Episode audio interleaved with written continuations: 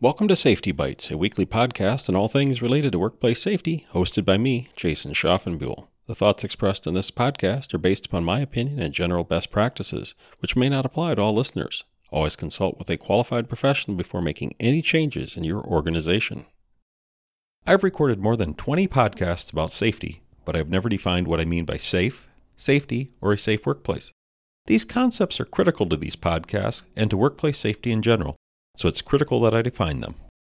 I'm going to start by defining safe. I'll use the Merriam Webster definition. The dictionary offers six definitions of safe, but I'll focus on four of them that I'll generalize into one broad definition. Safe is free from harm, risk, loss, or danger, not threatening of danger, or not likely to take risks. Safe means that you or your employees should not be injured while at work, nor should your business experience a loss.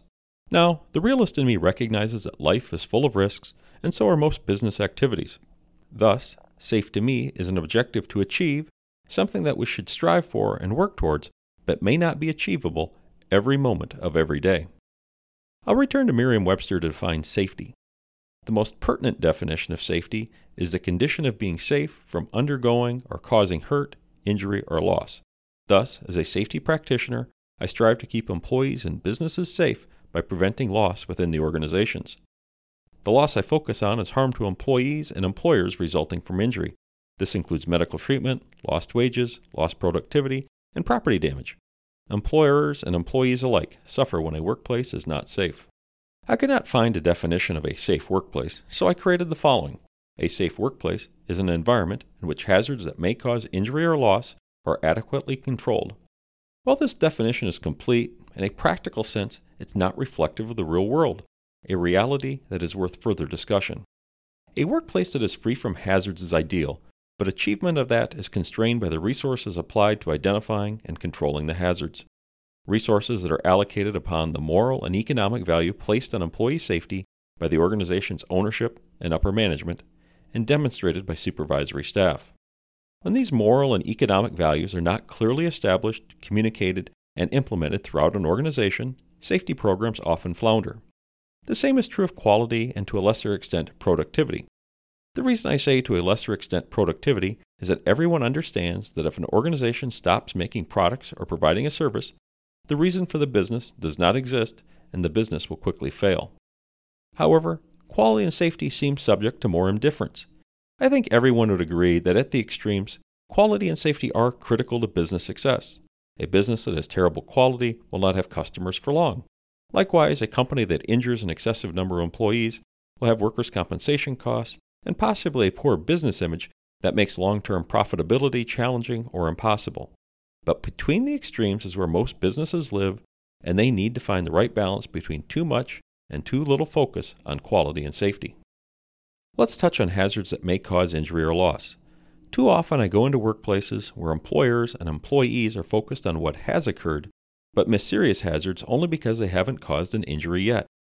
I remember looking at a work process in which I told an employer that they would likely experience a spiral fracture of an employee's arm if they didn't better guard the machine.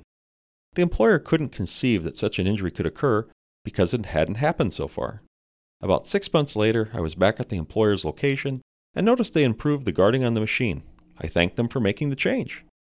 The employer admitted that they only improved the guarding on the machine after an employee experienced a spiral fracture of the leg. How or why the employee put their leg into the machine, I do not understand, but an employee was seriously injured nonetheless. It's okay to ask for help when evaluating a workplace for hazards.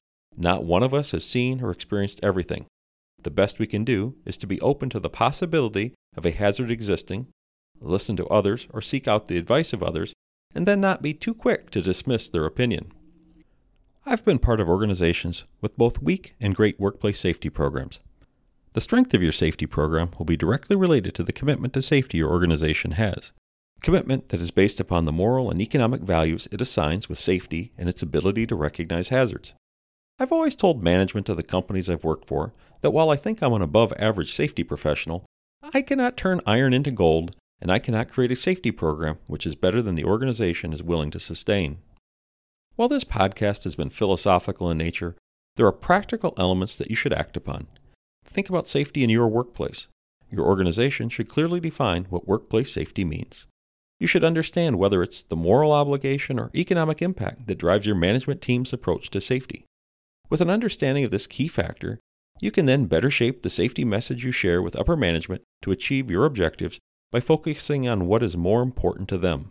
Lastly, don't limit your safety initiatives to OSHA compliance or just the hazards causing injury. Be open to hazards that yet haven't caused injury or loss in your organization. These are lurking hazards that can cause serious loss to your organization. Think in terms of worst case scenario and then take steps to mitigate that risk. I hope you enjoyed this podcast and will join me next week. Until then, create a safer workplace and email me if you have any questions or suggestions.